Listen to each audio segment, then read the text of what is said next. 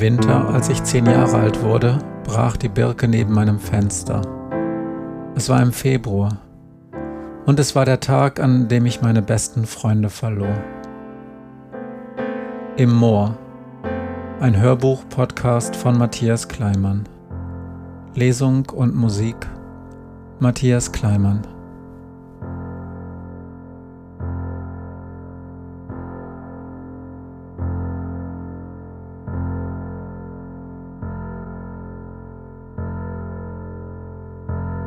Spiel des Lebens. Manchmal hatte Glenn keine Lust auf Star Wars und wir spielten eins seiner beiden Brettspiele. Mankomania oder Spiel des Lebens. Bei Spiel des Lebens musste man nach Abschluss der Schule bis zur Rente möglichst viel Geld einsammeln. Bei Mankomania bekam man am Anfang irrsinnig viel Kohle und durfte am Ende des Spiels möglichst kein bisschen davon haben. Es war gar nicht einfach, denn andauernd bekam man in Gewinnspielen oder durch andere Zufälle neues Geld hinzu. Ich fand Mankomania viel besser, weil es eine Verarschung von Spiel des Lebens war. Es war doch dämlich, mit einem Auto durchs Leben zu fahren und im Verlauf des Spiels Geld und eine Familie einzusammeln. Erst eine Frau, dann Kinder, die in Form von kleinen Stiften ebenfalls ins Auto gesetzt wurden. Bei Glenn war es andersherum. Ihm gefiel Spiel des Lebens besser. Er versuchte immer, über die Universität einen möglichst gut bezahlten Beruf zu bekommen, auch wenn er dafür erst einmal Geld hinblättern musste. Außerdem stand er total auf die Statussymbole, die man im Lauf des Lebens kaufen konnte, zum Beispiel die Yacht oder die Gemälde. Wenn man später zum Ende des Lebens in die herrschaftliche Villa einzog, brachten die Statussymbole in jeder Runde Geld. Weil ich Spiel des Lebens nun mal viel langweiliger fand, versuchte ich meistens mit irgendeinem Beruf möglichst schnell durchs Leben zu kommen, bis ich meinen Altersruhesitz erreicht hatte. Mit dieser Strategie gewann ich häufig, denn Glens Ausbildung an der Universität kostete Zeit und Geld. Und die teuren Statussymbole in der herrschaftlichen Villa brachten nur dann Geld ein, wenn man ein paar Runden Zeit hatte, bevor der Gegner den Altersruhesitz erreichte. Doch meistens war ich es, der am Ende warten musste, dass Glenn mit seiner Familie am Ziel auftauchte. Vielleicht bildete ich es mir nur ein, aber Glenn hatte einfach nie Glück beim Würfeln. Dieses Mal tauchte er gar nicht wieder auf. Irgendwann ließ ich das Fernglas sinken. Glenn ist gesprungen, sagte ich. Er taucht nicht wieder auf.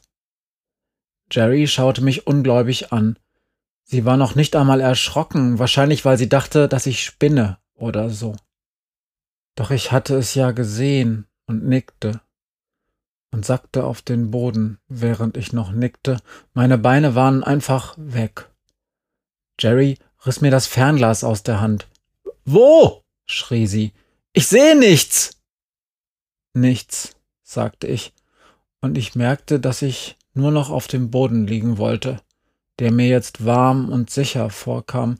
Ich fiel einfach durch alles hindurch, so wie manchmal, wenn ich mich müde ins Bett legte und immer tiefer in die Matratze einsackte, durch alle Decken, Laken, den Lattenrost und schließlich durch den Zimmerboden fiel in warme, schwarze Dunkelheit.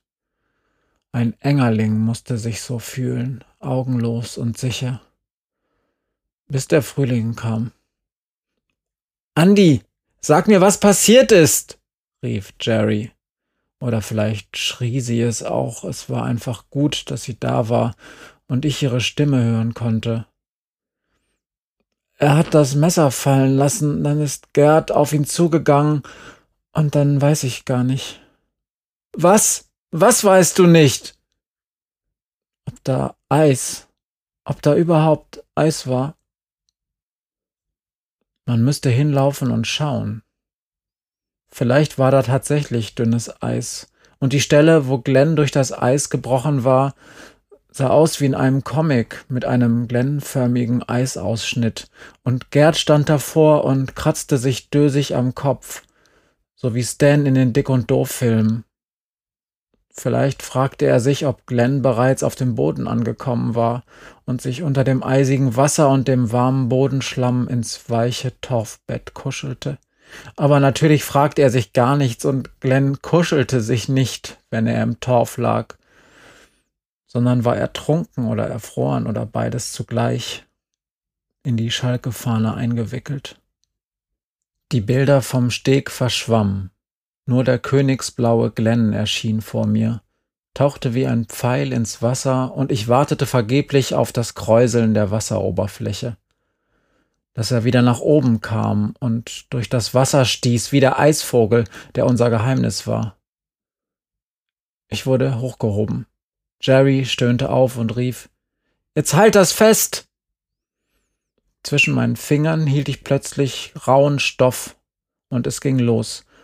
Es war stockdunkel, egal ob ich die Augen öffnete oder sie schloss, und mit jedem Schritt von Jerry schmerzten meine Schultern und etwas stach mich in den Hinterkopf. Dann kamen die Zweige. Ich barg den Kopf an Jerrys Hals und so trafen sie nur meine Arme und nicht mein Gesicht. Die Zweige waren vielleicht weiß, ich glaubte es in einem kurzen Augenblick zu sehen, doch dann war wieder nur Schwarz und Dunkelheit um uns herum. Jerry stürzte, fluchte, schrie mich an. Halt die Katzen fest, verdammt! Später irgendwann schien da ein Weg zu sein, das nasse Quatschen ihrer Schuhe wurde regelmäßig. Ich spürte keine Zweige mehr und versuchte mich im Trott von Jerrys Schritten nicht zu übergeben. Es gab doch keinen Grund, sich zu beeilen, dachte ich. Wenn Gerd noch da war, würden wir ihm direkt in die Arme laufen. Und Glenn konnten wir auch morgen holen oder übermorgen. Oder vielleicht ließen wir ihn einfach da. Ich wusste nicht, wie lange Menschen unter Wasser liegen blieben, bis sie an die Oberfläche trieben. Daniela aus meiner Klasse hatte erzählt, dass Wasserleichen noch ein paar Tage auf dem Boden bleiben. Ihr Vater war Bestatter, der wusste sowas vielleicht wirklich, aber sie war eine Wichtigtuerin. Die Stelle auf Jerrys Schulter, wo mein Kopf lag, war ganz nass. Das waren dann wohl Tränen, dachte ich. Auch wenn ich sonst nichts spürte, außer Dunkelheit und Kälte. Es musste schrecklich kalt sein, in diesem Wasser zu ertrinken, in der Schwärze zu versinken und irgendwann den Mund zu öffnen, weil man eher schwarzes Wasser schlucken konnte, als noch einmal aufzutauchen und die ganze Scheiße wieder zu erleben.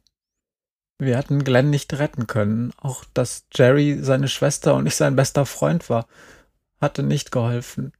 Es war unsere Schuld. Wir hatten besser auf ein paar Katzen acht gegeben als auf unseren Freund und Bruder. Jerry ließ mich auf die Planken fallen. Ich öffnete die Augen und sah direkt in das Licht der Laterne. Der Sack mit Battlecat und Cringer lag neben mir, der Stoff wölbte sich auf und ab. Im Inneren regte sich etwas.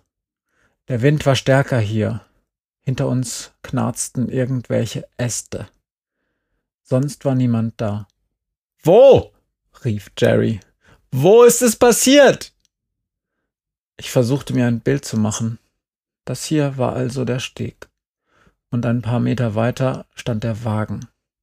Immer noch mit Licht und offener Fahrertür. Andi! Wo genau? Sie hatte bereits die Jacke und die Schuhe ausgezogen und riss an ihrer Hose. Sie wollte da wirklich rein, das war vollkommen klar. Du darfst nicht auch noch springen, sagte ich. Ich will ihn holen, du Arschloch. Sag mir einfach, wo du ihn zuletzt gesehen hast. Jerry hatte mehr Muskeln, als ich jemals vorher bei echten Menschen gesehen hatte.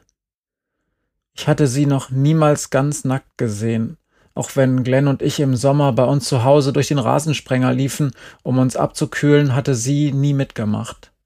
Das Hanteltraining. Sie hatte eine Brust wie ein Bodybuilder. Du musst versprechen, wieder aufzutauchen. Versprichst du das? Ich will in dieser Brühe nicht. Jetzt, jetzt sag schon. Ich zeigte auf die Stelle, rechts vom Steg, direkt neben der Spitze.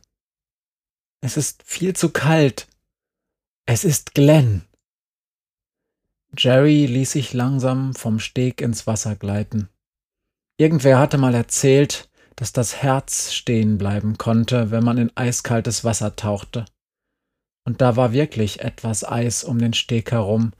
Ich hörte ein leises Knacken. Doch Jerry blieb ganz ruhig.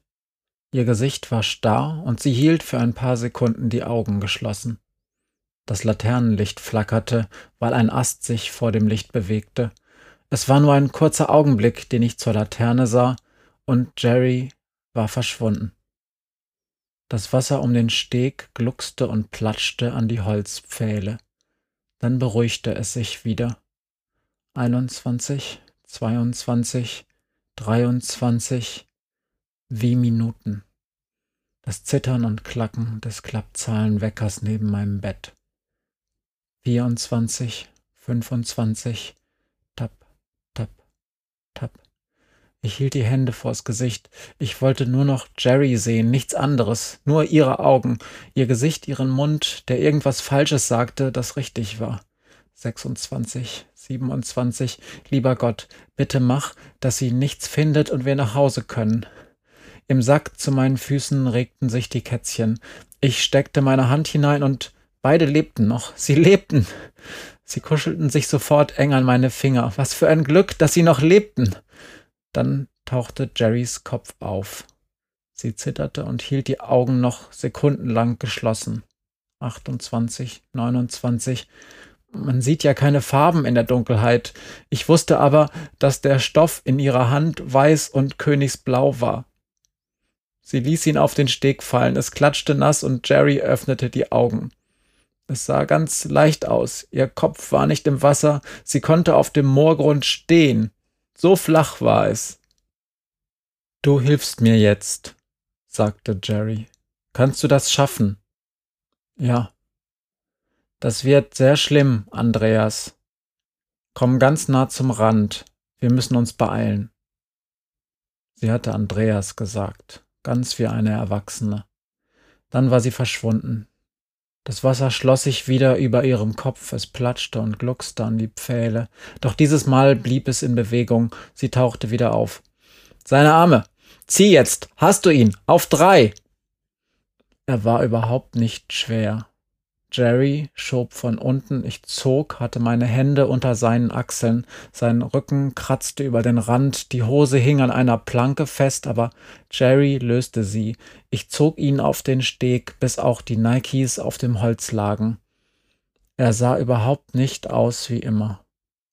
Dann kam Jerry. Andy, hilf mir. Sie versuchte ihre Arme auf das Holz zu stützen, aber rutschte immer wieder ab. Jerry war viel schwerer als ihr Bruder. Ich half so gut ich konnte, zog an ihren Armen, doch sie war zu schwach. Da setzte ich mich an den Rand des Stegs, lehnte mich nach vorne, ganz, ganz nach vorne. Meine Hosenbeine reichten tief ins Wasser. Es war kälter als alles, was ich je gefühlt hatte. Jerry schlang ihre Arme um meinen Hals und ich zog sie dicht zu mir. Ich hielt sie. Jerry half nicht mehr, aber sie atmete an meinen Hals, schnell und schwer. Ich drückte mich mit aller Kraft zurück, Zentimeter für Zentimeter, bis es nicht mehr ging, dann rollte ich uns zur Seite. Sie lag auf dem Rücken, nur ihre Beine ragten über den Steg hinaus. Sie atmete und zitterte. Kümmer dich um Glenn. Da gibt es nichts. Jerrys Sachen lagen auf dem Steg verstreut. Ich begann sie mit ihrer Unterwäsche abzurubbeln, so schnell und stark es ging. Sie rührte sich kaum, immer noch war alles nass und Jerry zitterte. Ich holte ihre Jacke und dann fiel mir die Decke ein. In Kofferräumen lagen Decken für Zeug, das sonst alles verdreckte. Ich bin sofort wieder da. Der Wagen war leer. Die Fahrertür stand offen und das Licht im Inneren leuchtete. Gerd war verschwunden. Die Umzugsdecke im Kofferraum lag genau da, wo sie immer lag. Im Herbst hatte ich, wenn Christel uns zum Posaunenchor gefahren hatte, immer mein Tenorhorn neben die Decke gelegt. Auf der Decke lag dann Glens Trompetenkoffer, Jerry hatte ihren vorne auf dem Schoß. Jerry saß bei Glenn. Sie war ja schon dreizehn. Sie hatte in ihrem Leben bestimmt hunderte von Filmen gesehen, in denen Freunde oder Krieger oder Ärzte mit traurigen Gesichtern diese drei oder vier Wortwörter sagten. Er ist tot. Es ist zu spät. Es ist vorbei. Es tut mir leid. Zeitpunkt des Todes. Ich wickelte sie in die Decke ein. Sie war ganz sauber. Gerd und Christel mussten sie nach jedem Einsatz mit dem Handstaubsauger reinigen oder in die Waschmaschine stecken. Was für ein Aufwand. Was waren das für Menschen, die ihre Kofferraumdecken so sauber hielten und sich nicht wie Jerry ins eisige Wasser stürzten, wenn ihr Kind hineingesprungen war? Wie konnten sie so schwach sein, wenn sie ein so starkes Kind wie Jerry hatten? Und ein Kind wie Glenn, das ihre Stärke gebraucht hätte. Ich rieb Jerry mit der Decke warm und sie ließ es geschehen. Wo ist Gerd? fragte ich. Jerry schüttelte den Kopf. Er kann nicht schwimmen, flüsterte sie. Er hat panische Angst davor. Mama sagt, es kommt von früher. Er ist sein Vater, verdammte Scheiße. Er muss doch sein Kind retten.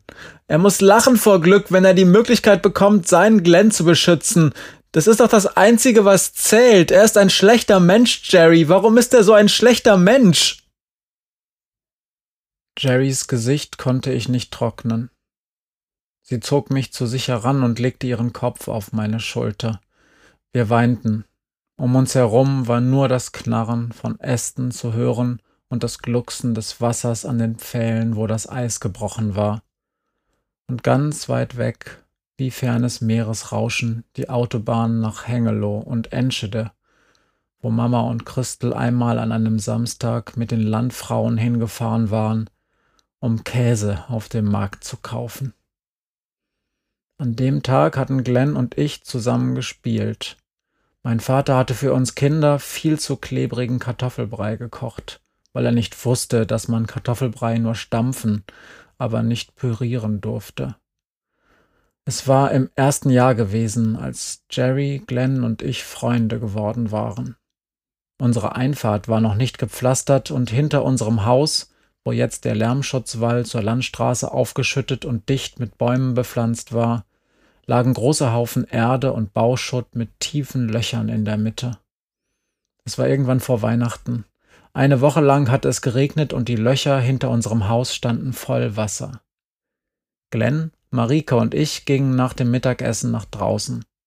Wir hatten Gummistiefel und Regenhosen angezogen und spielten Piraten am Rand der Wasserlöcher.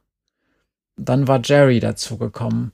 Sie hatte einen völlig verdreckten Maurerkübel aus dem Haufen mit dem Bauschutt gezogen und ihn auf das größte Regenwasserloch gesetzt. Das Wasserloch war bestimmt nicht groß, aber damals kam es mir vor wie ein kleiner See. Wir drei Jüngeren, Glenn, Marike und ich, stiegen in den Kübel und Jerry zog uns darin wie in einem Schiff über den See. Das Wasser schwappte ihr in die Gummistiefel, doch das war egal. Sie spielte zwischendurch auch, dass ein großer Sturm aufgezogen war und wackelte gefährlich von beiden Seiten am Kübel. Glenn hatte natürlich Angst, wie immer, aber Marike juchzte die ganze Zeit und das war so ansteckend, dass erst ich und dann auch Glenn anfingen zu lachen und das Pippi Langstrumpf-Lied von Seeräuber Opa Fabian zu singen. Eigentlich hatten wir uns von dem Lied nur die drei Zeilen gemerkt, die vom Kotzen handelten, und die sangen wir dann auch die ganze Zeit. Seeräuberoper Fabian kotzt bei jedem Sturm ins Meer, mehr als einer essen kann.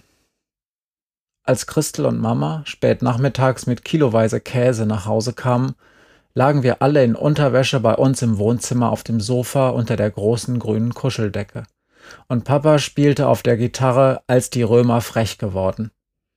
Dabei sang er den Text auf Plattdeutsch. Wir verstanden kein Wort, aber ich wusste ungefähr, worum es ging. Der Hermann vom Hermannsdenkmal, das immer gesperrt war, wenn wir dort spazieren gingen, hatte irgendwann die Römer besiegt, und von dieser Schlacht handelte das Lied.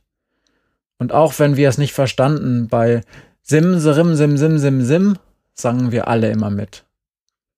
Es war eigentlich keine große Sache. Aber Glenn erzählte noch sehr oft von diesem Tag. Vor allem davon, als Jerry aufgehört hatte, uns durch das Wasserloch zu ziehen und uns zwei lange Stangen in die Hand drückte, mit denen wir uns selbst vom Boden abstoßen konnten.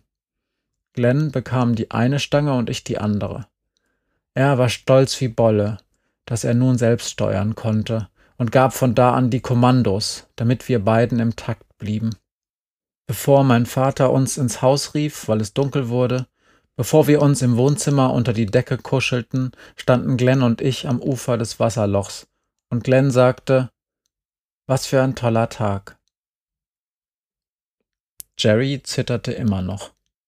Ich zog ihre Jacke an uns heran und legte ihr die Kapuze über den Kopf.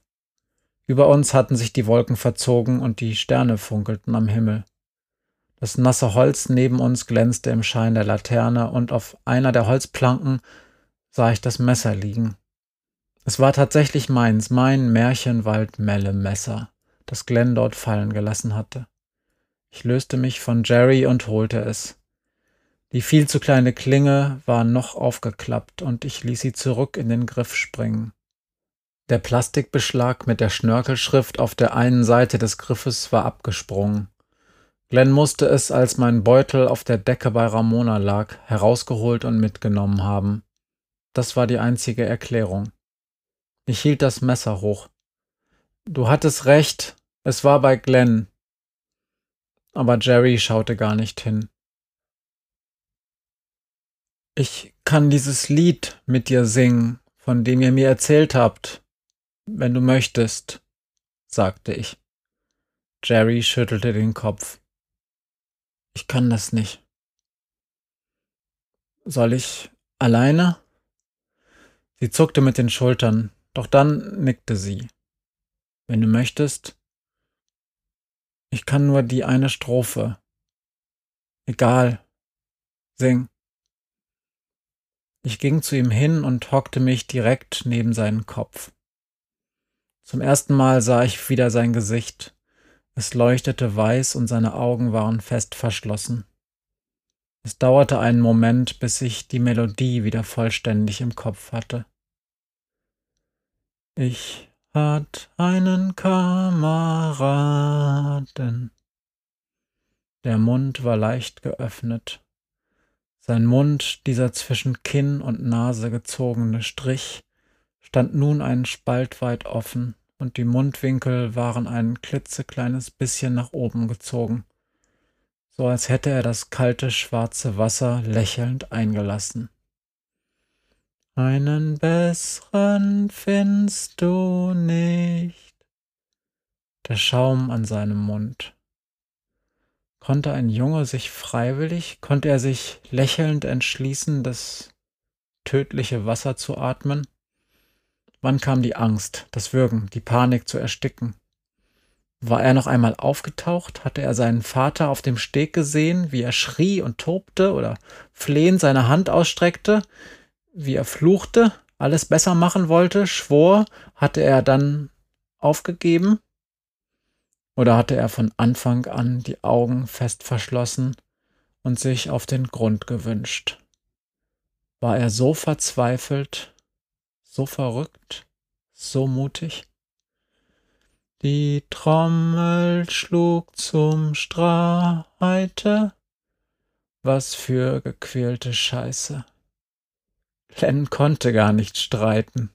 Darum war ich ja sein Freund, der Andi, der nicht streiten wollte.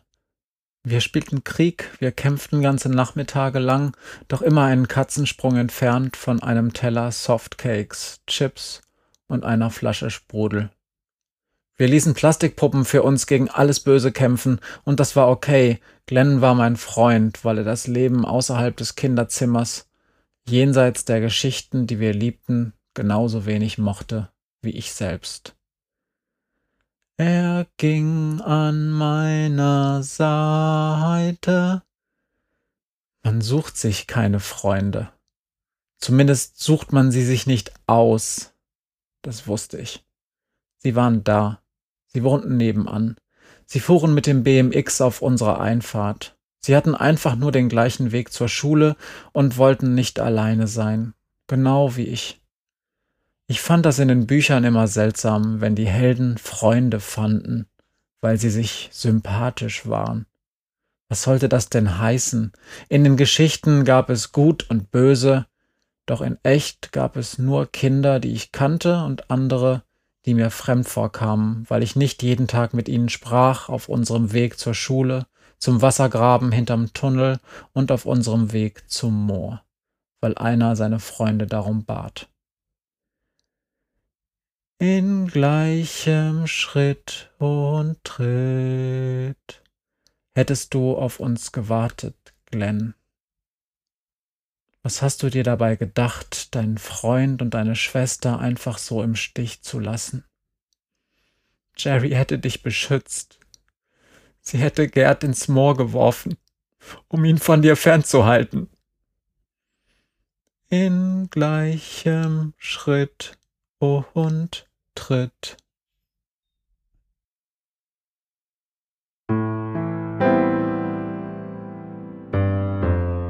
Das war im Moor Teil 16.